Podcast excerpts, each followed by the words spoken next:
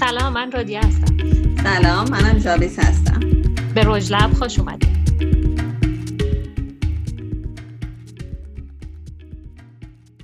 کتاب زبان فضا بخش ششم روابط غیر کلامی در فضا یا proxemics. مطمئنا همه ما در مورد اصطلاح زبان بدن و اینکه چقدر اهمیت داره شنیدیم و آگاهانه یا ناخودآگاه هم از زبان بدن و هم از ارتباطات غیر کلامی دیگه در روابط روزمرهمون استفاده کردیم. مثالاش خیلی ساده و به نظر من از فرط سادگی واقعا خیلی جالبن. فکر کنین وارد اتوبوسی میشین که چهار نفر بیشتر توش نیستن. کجا میشینین؟ میرین صاف میشینین کنار یکی از اون چهار نفر که توی اتوبوس نشستن یا اینکه میرین صندلی رو انتخاب می‌کنین که دور خالیه. یا فرض کنین که وارد اتاق رئیستون میشین. کجای اتاق وای میستین؟ چطور رفتار می‌کنین؟ بعد اینو مقایسه کنین با وقتی که وارد اتاق همکاری میشین که همرده خودتونه. اینجا رفتارتون چه فرقی می‌کنه؟ روی هر صندلی که دلتون خواست میشینین یا اصلا میرین به میزش تکیه میدین. عنوان این بخش proxemics هست که در مورد همین ارتباطات غیر کلامی و نقش حرکات بدن و نحوه و جای قرارگیری و استفاده ما از فضا در برقراری ارتباطاتمونه.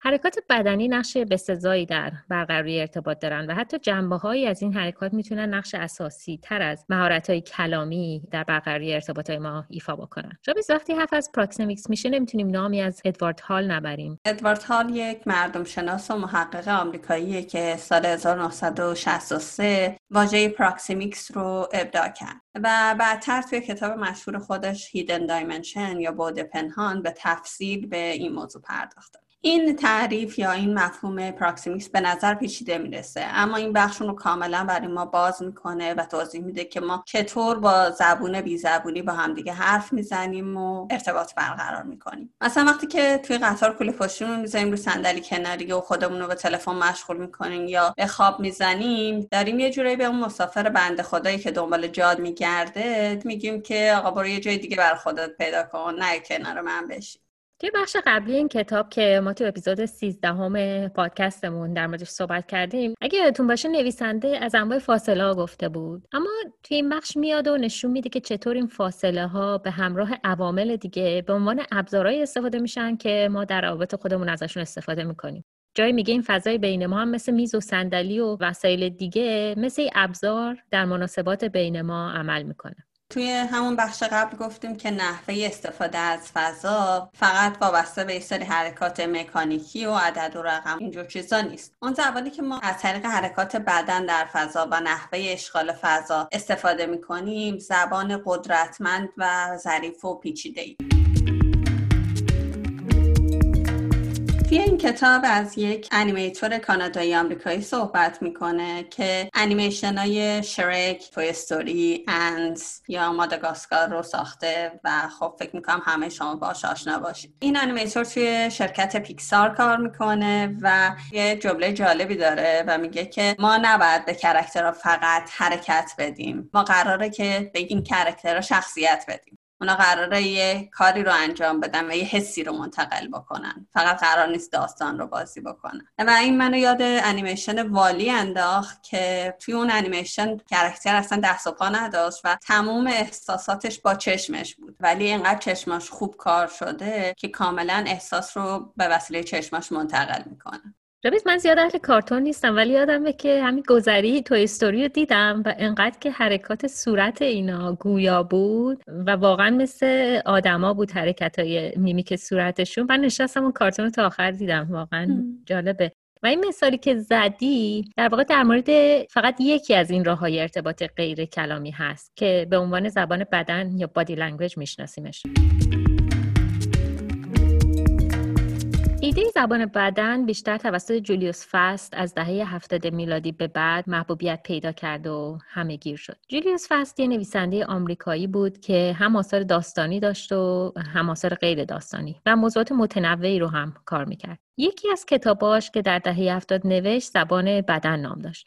حال از این موقع توجه عموم به زبان بدن زیاد شد و تاثیرش رو هم همه جا الان میشه دید. از تحلیل زبان بدن سلبریتی ها و سیاستمدارا تو نشریات زرد بگیر تا زبان بدن مدل ها در تبلیغات. جالبه که این موضوع استفاده از زبان بدن رو ما توی تبلیغات هم زیاد می‌بینیم. یه مثالی می‌زنه از یه آگهی که برای تبلیغ کرم برونزه کننده است که نوشته روی آگهی میگه که قبل از اینکه برین تعطیلات برونزه کنیم توی اون تبلیغ دو تا گروه رو نشون میده. یه گروه رو نشون میده که همشون برونزه شدن و خیلی شاد و خندان و بیخیال نشستن کنار هم دیگه و دارن یه چیزی با هم مینوشن و لیواناشون هم همه پره. بعد در کنارش یه دو نفر رو نشون میده که برونزه نیستن و بدناشون کاملا سفید رنگه و با یه حالتی از حسرت به این گروه دارن نگاه می‌کنن که خیلی خوشحالن و جالبه که لیواناشون هم خالیه انگار مثلا هیچی اونا ندارن. یه جوری مستاصل و بدبخت اون دوتا رو نشون داده که سفیدن و اونایی که برونزن رو مثلا خیلی خوشحال نشون داده. به یه شکلی داره به ما میگه که اگه برونزه باشین زندگیتون جذاب تره خب در مورد زبان بدن به عنوان یه نوع از رفتار غیر کلامی اشاره کردیم. اما نویسنده میگه چیزی که تمرکز این کتاب هست اون جزئیات و حالت صورت و حالت بدن که تا الان در موردش صحبت کردیم نیست. این مثالا بیشتر برای اینه که جنبه هایی از ارتباط غیر کلامی رو به ما نشون بده که مربوط به نحوه قرارگیریمون توی فضا و در ارتباط با دیگران میشه. اگه اپیزود قبلی اپیزود 13 رو گوش داده باشین در مورد دزمون موریس حتما یادتون هست. یک جانورشناس و رفتارشناس بود که کتاب مشهور باغ وحش انسانی رو هم نوشته بود. کتاب پرجنجالی بود اگه یادتون باشه. موریس در مورد نقش سیگنالا یا نشانه های رفتاری فضایی در حل و فصل اختلافات و دعواها میگه توی قسمتی از کتابش. و اینکه ما به واسطه یه سری از تمایلات بیولوژیکمون از رفتار خازان و تسلیم احساس خوشنودی و آرامش می‌کنیم. که این توی حیوانات هم وجود داره. مثلا به جای اینکه طرف سعی کنه توی دعوا یه طرف رو قانع کنه به جای اینکه شروع کنه همطوری به دعوا کردن و همینطور بالا بره صدای هر دو نفر اگه یکی تسلیم بشه احتمالا اون دعوا تموم میشه دیگه. خب حالا این موضوع چه ربطی به ارتباطهای غیر کلامی داره؟ خب همین میگه که اعلام کردن این تسلیم فقط با کلام نیست. مثلا میگه که فرد این تسلیم رو با حرکات بدنش یا حرکات چهرهش هم می‌تونه نشون بده که قابل باور باشه. مثلا اگه پلیس به سمت شما میاد و می‌خواد یه چیز رو بهتون تذکر بده اگه شما شروع کنیم به جر بحث کردن با پلیس این حالت تهاجمی پیدا می‌کنه و خب ممکنه عواقب خوبی نداشته باشه. ولی اگه هم موقع که پلیس سمت شما میاد تسلیم بشین باعث میشه که پلیس هم کوتاه میاد و احساس می‌کنه خب چیز خاصی اتفاق نیفتاده. جالبه بعدش هم توضیح میده که این رابطه در تمام گونه ها دیده میشه. اما در بین انسان ها به شدت به حالت مبدل در اومده و پشت یه سری لایه ها و اشکال دیگه پنهان شده که بیشتر مربوط میشه به پدیده هرچه تکنولوژیک تر شدن جنگ های انسانی. به این معنی که خیلی وقتا کسی که داره مرتکب خشونت میشه تو وضعیتی نیست که نشونهای تسلیم و از طرفی عواقب اون خشونت رو ببینه. مثلا یه خلبان جنگی رو تصور کنین که داره رو سر مردم بمب میریزه. حالا بگذریم از اینکه اون اکشن یا کنش فیزیکی که داره انجام میده مثل فشار دادن دکمه یا کشیدن یه اهرم برای ناخودآگاه اون فرد یه عملیه که ذاتا عمل خشنی نیست. این به کنار. ولی به حال اون خلبان نمی‌تونه ترس و استیصال و مردم بیچاره رو ببینه و اینه که موضوع جنگ های انسانی رو پیچیده تر می‌کنه. از طرفی هم داره میگه که زبان فضا اینجا غایبه و این مسئله رو پیچیده می‌کنه. حالا برای اینکه اینو یه کمی واضح ترش کنم یکی از موقعیت های دیگه ای که خلای زبان فضا وجود داره زمانیه که مثلا شما دارین با تلفن با یه نفر صحبت می‌کنین. شاید اینو دیده باشین توی آدما که دارن با تلفن حرف می‌زنن ولی دستشون دارن اطرافشون تکون میدن. انگار مخاطبشون مثلا جلوشون وایستاده. همینطور دارن با زبان بدن با طرف صحبت می‌کنن. بدن ما این حرکات رو به عنوان بخش جدایی ناپذیر ارتباط به هر حال اجراشون می‌کنه. فرق نمی‌کنه که اون طرف مقابل ما هست یا نیست. الان حتما برای شما این تصور پیش میاد که شاید تماس تصویری این خلا رو پر کرده. اما با این حال نویسنده میگه هنوز هم غنی ترین راه و بهترین راه برای ارتباط راه کولوکیشن یا توی یک مکان با هم دیگه بودنه تا بتونی ارتباط راحتتر برقرار کنی موضوع کلیدی بعدی موضوع نقش فضایی یا spatial roles هست و توی این بحث از چند تا role relationship یا نقش رابطه صحبت می‌کنه. و اینکه این نقش رابطه ها چطور توی فضا تعریف میشن؟ مثلا اینکه دو نفر روبروی هم نشستن یا کنار هم نشستن یا اصلا چجوری کنار هم نشستن یا روبروی هم نشستن می‌تونه با یه نگاه به ما به صورت ناخودآگاه بفهمونه که رابطه این دوتا با هم چطوره و چه نقشی نسبت به هم دارن. کتاب اول به نقش دو طرفه یا reciprocal اشاره می‌کنه و اینکه اینو ذکر می‌کنیم به خاطر اینه که بعدتر به نقشای غیر دو طرفه یا non-reciprocal هم اشاره می‌کنه. در حال اول به روابط دو طرفه می‌پردازه یا متقابل. نقشه دو طرفه نقشایی که دو طرف درش نقش دارن و به یک اندازه درگیرن. و انواع مختلفی دارن و به دو دسته کلی تقابلی و یا توافقی تقسیم میشن. اولی یعنی نقش دو طرفه تقابلی. این میشه که فکر کنید دو تا شطرنج باز روبری هم نشستن در حال رقابتن یا دو نفر سر میز مذاکره دارن صحبت می‌کنن. اینا اولا از نظر فضایی بخوایم تحلیل کنیم دارن از دو جهت متفاوتی به روبروشون نگاه می‌کنن. یعنی دو نقطه نظر متضاد دارن. برای اینکه روبری هم نشستن. بعد حالت نشستنشون فرق می‌کنه. خیلی صاف و صوف میشینن خیلی آگاهانه حواس جمع هستن چون در حال رقابت با هم دیگه هستن. به چند تکنیک یا ترفند فضایی هم اشاره می‌کنه که ممکنه یکی از این دو نفر رو در موقعیت دست بالا نسبت به دیگری قرار بده. یکی از این ترفندها مثلا توی ارتفاع بالاتر نشستنه. از دیگر تکنیک های فضایی که موقعیت بهتری به یک فرد ممکنه بده پشت میز نشستنه چون یه قلمرویی رو به فرد میده و از نظر روانی هم حس محافظت به طرف میده. همونطوری گفتیم اینجا به اینم اشاره می‌کنه که حالت بدن و نحوه نشستن افرادم توی اینجور روابط خیلی مهمن. مثلا میگه وقتی صاف و صوف میشینن افراد خیلی حواسشون جمع انگار آگاه ترن یا مثلا وقتی راحت میشینن خیلی لم میدن. این توی وضعیتی که خب یکم دوستانه تره و آزادتر و راحت تره روابط. از این جور تکنیک ها مجری تلویزیونی هم خیلی استفاده می‌کنن. اگه دقت کرده باشین برنامه های مثل صندلی داغ یا مصاحبه با افراد مشهور معمولا مجری پشت میز میشینن و مهمونشون روی صندلی خیلی راحت قرار می‌گیره و مثالاش خیلی زیادن. مهمون بنده خدا رو اونجا تکول می‌کنن روی صندلی خودشون حفاظی جلو خودشون با اون میز و صندلی قرار میدن. دقیقا و میگه وقتی که یه جایی روی مبل راحتی میشینیم و جلوتون میزی هم نیست احساس بیدفاعی و تک افتادگی می‌کنیم به نحوی. به خصوص توی تلویزیون که حالا هم هم دارن می‌بینن آدم و دیگه. حالا یه مثال جالب دیگهش از روزنامه نگار و مجری سرشناس و کهنکار بریتانیایی دیوید فراست که دیوید فراست خیلی جالب همه داستاناش. اینکه با نزدیک هفت رئیس جمهور آمریکایی مصاحبه داشته از سال فکر می‌کنم 1969 تا سال 2008 یکی از مصاحبات بسیار معروفش مصاحبه که با ریچارد نیکسون رئیس جمهور سابق آمریکا داشته. البته بعد از استعفاش که آخرین روز مصاحبه نیکسون رو وادار می‌کنه که از مردم عذرخواهی بکنه و بگه که اشتباه کرده. این مصاحبه رو من البته فیلمش رو دیدم به نام فراست نیکسن. و حالا توی این کتاب به مصاحبه با نیکسن اشاره نمی‌کنه و مصاحبهش با مارگارت تاچر رو ازش حرف می‌زنه که اونم خیلی جالبه که میگه که مارگارت تاچر اول مصاحبه روی یه مبل نیم دایره ای نشسته و کاملا صاف و صوف نشسته و حواسش هست که با زیرکی جواب بده و کاملا رسمی نشسته در حقیقت. حتی میگه لبه مبل نشسته بوده. آره درسته. توی اون وهله اول مصاحبه کاملا تاچر توی یه وضعیت رسمی خودش رو قرار داده بوده و حواسش هم بوده که خب از این وضعیت خارج نشه که به سوالات خیلی دقیق جواب بده. ولی اینا بعد از یه مدتی که فیلم برداری می‌کنن میرن بیرون برای تنفس. و خب دیوید فراست شروع می‌کنه صحبت کردن با تاچر و به یه شکلی اعتماد تاچر رو به خودش جلب می‌کنه و تاچر هم یه مقداری احساس راحتی می‌کنه. و وقتی برمیگردن یه کمی تکیه میده به عقب مبل یه کمی راحت تر میشینه تاچر و کم کم به اینجا می‌رسه که دیوید فراست شروع می‌کنه سوالای حساسش رو پرسیدن. و ظاهرا تاچر هم بیشتر از اون چیزی که باید حرف می‌زنه و اطلاعات بیشتر از اون حدی که باید می‌داده میده. خب خوبه بالاخره یکی پیدا شده از سیاست مدارا دیپلماتیک تر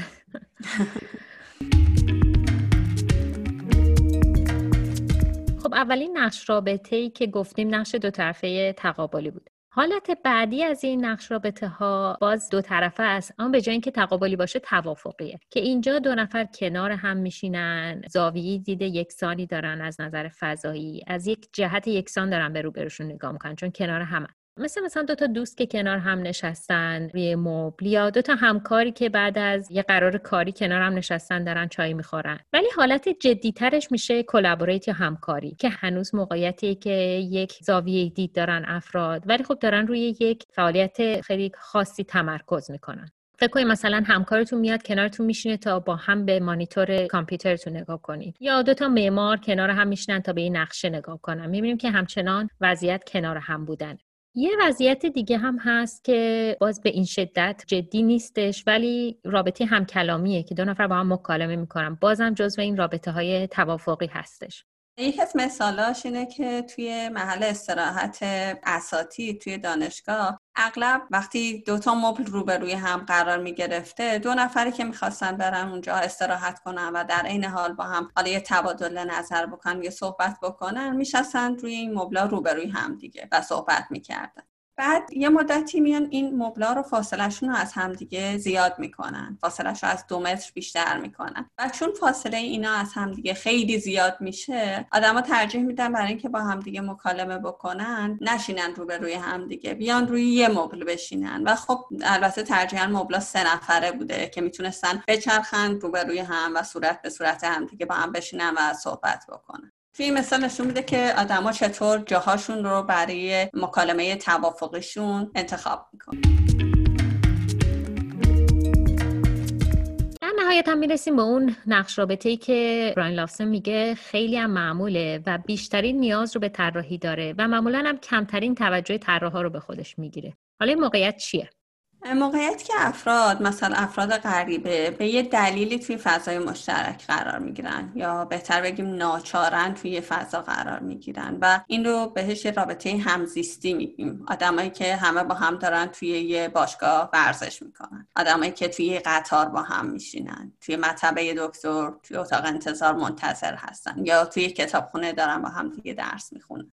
یکی از مثال خیلی جالبش که ما هممون هم تجربه کردیم نحوه پر شدن قطار بود. میگه اگه دقت کنیم می‌بینیم که پر شدن قطار همیشه از یه الگوی ثابت پیروی می‌کنه. فکر کنید که مسافرا دارن وارد قطار خالی میشن. و اگه تصور بکنیم که صندلی‌ها به صورت واحدهای چهارتاییه اولین مسافرا همه دنبال واحدهای چهارتایی خالی میگردن و میشینن جایی که دور کس دیگه ای ننشسته باشه. وقتی تمام این واحدهای چارتایی پر شد مسافرهای بعدی میان دنبال واحدهای چارتایی میگردن که فقط یه نفر توش نشسته باشه. بعدش هم چجوری میشینن؟ نه روبروی فردی که اونجا نشسته و نه کنارش. میان به صورت زبدری روی واحد دوتایی مقابلش میشینن. وقتی تمام واحدهای چهارتایی هم به این صورت پر شد نفرات بعدی هم میان. خب رو صندلی که کنار آیله میشینن کنار راهروی میشینن. و دیگه اون نفر آخره که باید بیاد و بگی ببخشید و بره اون صندلی کنار پنجره بشینه که خیلی هم ترجیح میدن اصلا نشینن و وایستن ولی این کار نکنن.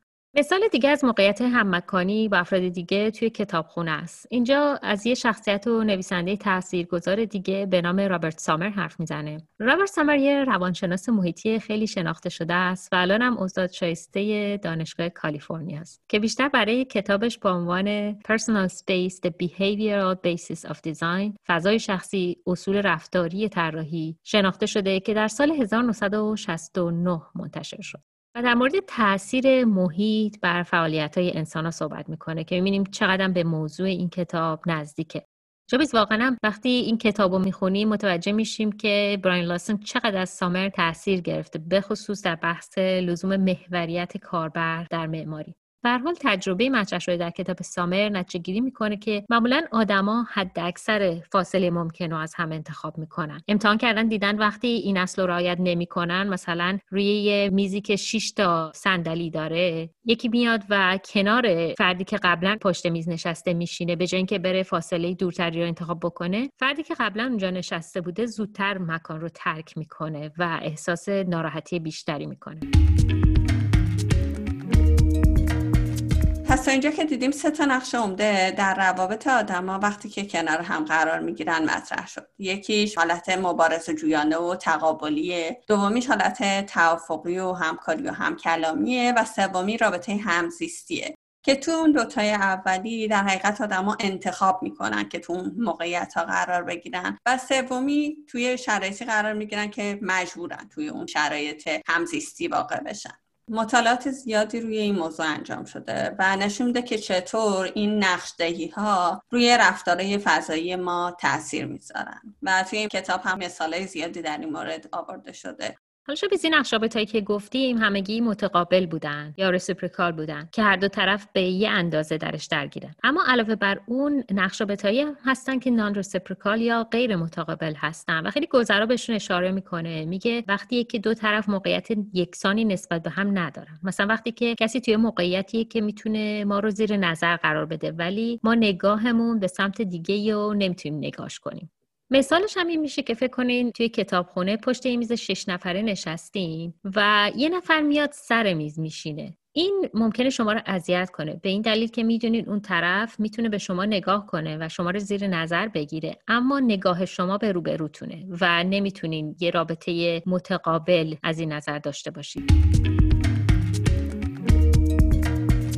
مبحث مهم بعدی فضاهای اجتماع گریز و اجتماع پذیره. هامفری آزموند اولین کسی بود که دو تا اصطلاح سوشوپیتا و سوشوفیوگال به معنای اجتماع پذیر و اجتماع گریز رو ابداع کرد. حالا این فرد کی بود؟ خوبه بدونیم که هامفری آزموند یه روانشناس انگلیسی بود که بعدها به کانادا و آمریکا مهاجرت کرد و بیشتر شهرتش برای ابداع کلمه psychedelic یا روانگردان و توهمزا بود. و من فکر کنم مثلا این کلمه روانگردانم واقعا چیزی از psychedelic کم نداره. خیلی کلمه جالبیه. این آقای آزموند همینطور به علت تحقیقاتی که در مورد به زعم خود او تاثیرات مثبت بعضی مواد توهمزا کرده بود هم شهرت پیدا کرد. یه سری تحقیقات در مورد روانشناسی محیط اجتماعی به خصوص نقشش در بهبود مشکلات روانی داشته که قاعدتا می‌تونیم حدس بزنیم که مورد علاقه نویسنده این کتاب هم هست. حالا اگه بیشتر بخوایم در مورد فضای اجتماع گریز و اجتماع پذیر بگیم فضاهای اجتماع گریز فضاهایی هستن که به افراد این امکان میدن که توی فضای شخصی بر خودشون در حالی که توی جمع هستن جدایی از جمع بشینن.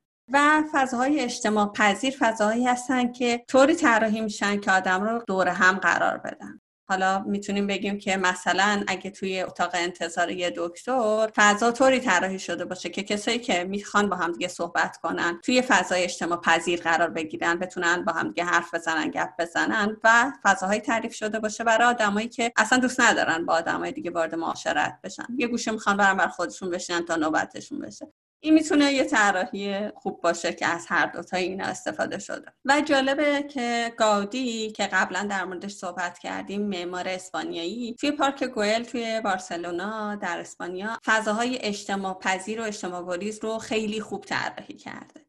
از یه سری قوسای همگرا و واگرا استفاده کرده که به هم چسبیدن. و اونایی که قوسای واگرا هستن جاهایی هستن که فضای اجتماع گریز رو اونجا تعریف کرده. و توی قوسای همگرا فضای اجتماع پذیر رو طراحی کرده که همزمان توی این پارک هر دوتای این مزیت رو داره که می‌تونیم توی فضای اجتماع پذیر قرار بگیریم یا اجتماع گریز یه مثال دیگه از فضاهای اجتماع پذیر می‌تونه میزای نهارخوری خودمون باشه. اگه توجه کنی حالا یه میز گرد بهتر از یه میز مربع مستطیل عمل می‌کنه و ما رو به یه تمرکز توی اون فضا دعوت می‌کنه. ما به خاطر اون مرکزیت میز میایم هممون دور میز میشینیم و محبوبیت شم هم بیدلیل نیست. قرار دادن شم وسط میز با اون نور کم باز مرکزیت رو به سمت خودش جلب می‌کنه. و یکی دیگه از مثالهای جالبی که توی همین کتاب در مورد میز شام می‌زنه استفاده از های مکینتاشه که پشتی های خیلی بلندی دارن این صندلیا و تصور کنید یه میز گرد یه سری صندلی مکینتاش مثل اینکه یه دیواری آدما رو به اون وسط متمرکز کرده آدما رو کنار هم قرار داده وارد یک فضای اجتماع پذیرشون کرده. در مورد موضوع اتاقای انتظار صحبت کردی و خیلی هم انتقاد داره نویسنده به انواع اتاقای انتظار. مثلا میگه که توی سالن‌های انتظار فرودگاه این مسئله اصلا رعایت نشده. گرچه در بخش انتظار first class و business خب خیلی این قضیه بهتره. یعنی مسافرها گزینه اینو دارن که یا یه مکان اجتماع پذیر رو انتخاب بکنن اگه به خانواده و دوستان هستن. یا اگه تنها برن روی صندلی تکی بشینن و به باند فرودگاه مثلا نگاه کنن اما توی سالن‌های اکانومی اصلا این مسئله رعایت نشده. بعد میگه که خیلی وقتا تو مطب دکتر صندلی‌ها رو جوری چیدن که انگار قرار دکتر بیاد و اون جلو سخنرانی کنه. مبلمان فضای خالی هر دو در زبان فضا نقش بازی می‌کنن. دور و نزدیک بودن صندلی به میز و اینکه مثلا صندلی با چه فاصله ای از در قرار گرفته. فرض کنید اگه توی دفتر کار کسی میرین چند تا صندلی توی فضا هست؟ آیا صندلی نزدیک میز اون متصدی قرار داره یا نه؟ تمام اینا خیلی مهمن و می‌بینید که ناخودآگاه روی رفتار فضایی ما وقتی وارد به فرض اتاق کار رئیسمون یا همکارمون میشیم تاثیر دارن. فکر می‌کنم حداقل شما یه بار تو زندگیتون دکتر رفته باشین و حالا من این مثال رو می‌زنم که یکم ملموستر بشه این صحبتمون. توی اتاقای دکتر اغلب یه دونه صندلی کنار دکتره یه دونه صندلی روبروی میز دکتره و یه صندلی یکم با فاصله بیشتر ممکنه نزدیکتر به در قرار گرفته باشه. اگه یه موقعی با یه همراه با یا با یکی از والدینتون دکتر رفته باشین می‌بینین که مریض رو اغلب ازش می‌خوان که بیاد کنار دست دکتر بشینه چون می‌خوان با هم دیگه یک مشکلی رو حل بکنن. مشکل مربوط به بیماریه می‌خوان با هم صحبت بکنن. توی فضای توافقی با هم دیگه قرار می‌گیرن و یک ویو رو با هم دیگه شیر می‌کنن. و دکتر خب سوالاشو می‌پرسه و همراه مریض در مکان تقابلی با دکتر قرار می‌گیره.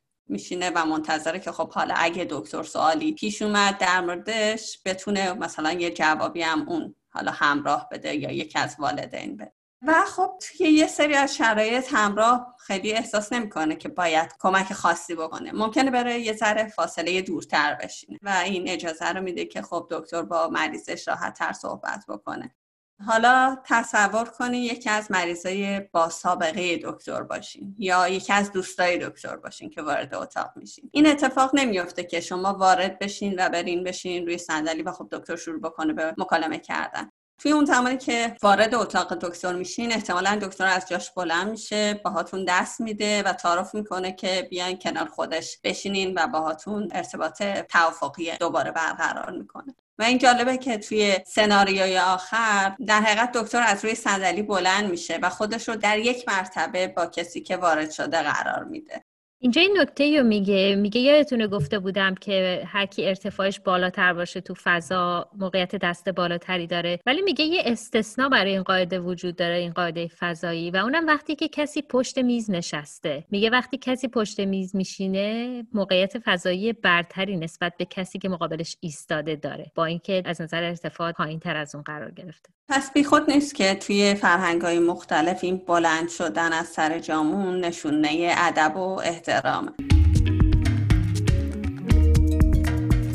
هر حال همونطور که در این مثال ها به نقش چیدمان فضایی در تبیین روابط یا حتی به رخ کشیدن نقش اشاره می‌کنه میگه که چیدمان فضایی بیش از اون که مسئله زیبایی شناسی و فرمی باشه در واقع به به وجود اومدن قرارگاه های رفتاری یا همون behavioral setting که قبلا هم ازش صحبت کرده بودیم کمک می‌کنه. یادتونه در بخش دوم این کتاب اپیزود دهم پادکست در مورد قرارگاه های رفتاری صحبت کرده بودیم که به محیط هایی اطلاق می‌کنیم که الگوهای آشنا و قابل شناسی شناسایی برامون دارن. مثل مثلا محیط کتابخونه کلیسا مسجد جایی که وارد میشیم و می‌دونیم که چه فعالیت هایی توشون رخ میدن افراد نقشاشون چیه و هر قسمتی از فضا مربوط به چه کاریه.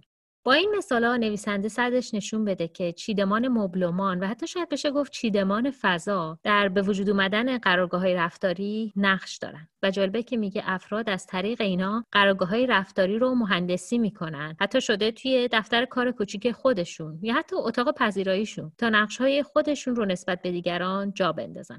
در ادامه از گونه دیگه ای از کنترل فضا صحبت می‌کنه و یکی از راههایی که افراد فضا رو از طریقش تقسیم بندی می‌کنن. یعنی تقسیم بندی فضا به پشت صحنه و روی صحنه یا جلوی صحنه که در مثالهای دفتر کار میشه اون ناحیه‌ای که جلوی میز کار متصدی قرار داره و در مقابل پشت صحنه میشه اون ناحیه‌ای که پشت میز قرار داره. و تو فضای مختلف هم مستاقش وجود داره. مثلا اتاق پذیرایی خونه میشه جلوی صحنه و اتاق خواب یا قسمت دیگه خونه میشه. پشت صحنه. حالا در موردش بیشتر صحبت می‌کنیم. اروین گافمن جامعه شناس کانادایی آمریکایی که توی مبحث پرسونا توی بخش دو اپیزود دهم ما ازش صحبت کرده بودیم توی کتاب نمود خود در زندگی روزمره یه خلاصه کاملی از این تعریف پشت و جلوی صحنه که رودیا برسون گفت میگه. میگه که دو تا منطقه وجود داره. یکی مناطق جلویی که عملکرد خاصی در حال انجامه یا ممکنه در حال انجام باشه. و این سری مناطق عقبی که فعالیتی در اونجا رخ میده که مربوط به عمل کرده اما با ظاهر ساخته و پرداخته شده جلویی سازگار نیست. در حقیقت ظاهر ساخته و پرداخته ای نداره. تو فارسی میگیم ظاهر و باطن. آره ظاهرش با باطنش فرق می‌کنه.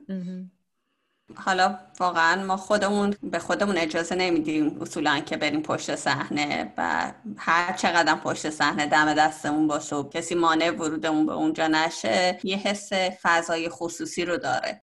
مثلا توی رستوران اجازه نمیدم بری توی آشپزخونه به جز خدمه کسی نمی‌تونه بره. ولی حتی اگه هم چیزی نوشته نشده باشه اجازه نمیدیم خودمون سنان بندازیم پایین بریم توی آشپزخونه رستوران. ولی خب خیلی جاها ما اون پشت صحنه رو می‌بینیم. یه وقتایی ها میان فضای آشپزخونهشون رو باز می‌ذارن که ما می‌بینیم چطور سرآشپز و بقیه دارن کار می‌کنن یا چیزی رو دارن درست می‌کنن. وقتی همه توجهشون به حرکات آشپزها جمعه یه مقداری استرس رو برای اون افراد اضافه می‌کنه که مبادا چیزی از دستمون بیفته مبادا اشتباه بکنیم. شغلشون رو یه مقداری پر استرس در می‌کنه. و در این حال اعتماد مردم رو بیشتر جلب می‌کنه چون پشت صحنه رو آوردن گذاشتن جلوی صحنه. ظاهر و باطن رو هم یکی کردن. بیشترم رستوران های خیلی high-end و سطح بالا این کارو می‌کنن که از پشت صحنه خودشون خیلی مطمئنن.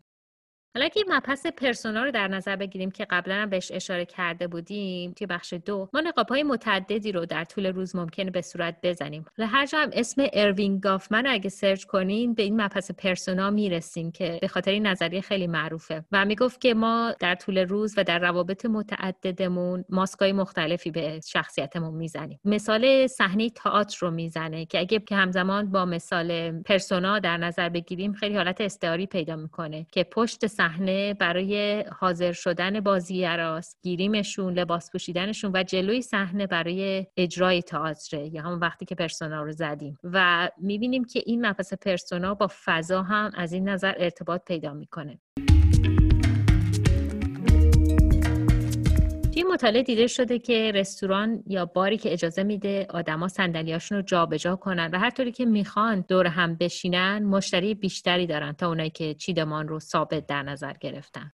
دقیقا این اتفاق توی حالا دانشگاه ها هم میفته که دانشجوها اغلب می‌تونن صندلیاشون رو جابجا کنن بیان دور هم بشینن کار کنن. ولی یه اتفاق جالب تر اونجا میفته که این نظافتچی های سهرخیز اغلب کامرواترن و یه تاثیر پنهانی روی این چیدمان همیشه دارن. ممکنه که دانشجوها شب قبل کار انجام داده باشن با هم و صندلی ها رو حالا به همون شکلی که دور هم نشسته بودن و کار می‌کردن رها کردن و رفتن به امید اینکه فردا میان دوباره تو همون چیدمان با هم کار ولی میان می‌بینن که ای داده بیداد همه چی یه شکل دیگه شده و دوباره بعد اینو بیارن تو فضای دلخواه خودشون. و هیچ وقت هم نمی‌تونن توی این رقابت پیروز بشن چون اونا همیشه ساعت کارشون زودتر از دانشجوها شروع میشه. دقیقا این یه رقابتیه که هیچ وقت هم به کسی گفته نمیشه. نمی‌دونم یه جا یه مثالی بود. آه این تو کتاب رابرت سامر بود. می‌گفت توی بحث فضای آموزشی دانش آموزا می‌دونن چی می‌خوان معلمان می‌دونن چی می‌خوان مدیر بعد والدین همه می‌دونن چی می‌خوان ولی مشکل اینه که اینا اصلا با هم ارتباط برقرار نمی‌کنن که در نهایت به designer و معمار برسی که مثلا هر کسی چی می‌خواد. مشکل ارتباطی وجود داره. البته اون نظافتچی هم میان کار خودشون رو در حقیقت می‌خوان راحت کنن نه اینکه بخوان مخالفتی با دانشجوها داشته باشن. اون چیزی که میگی کاملا درسته. هر کدوم از اینا نیازهای خاص خودشون رو دارن و نیازهای اون نظافتچی ها با نیازهای دانشجو با هم همخوانی نداره. دانشجوهای مجموعه نامرتبی ممکنه از چیدمان رو بخوان که تمیز کردنش ممکنه کار سختی باشه.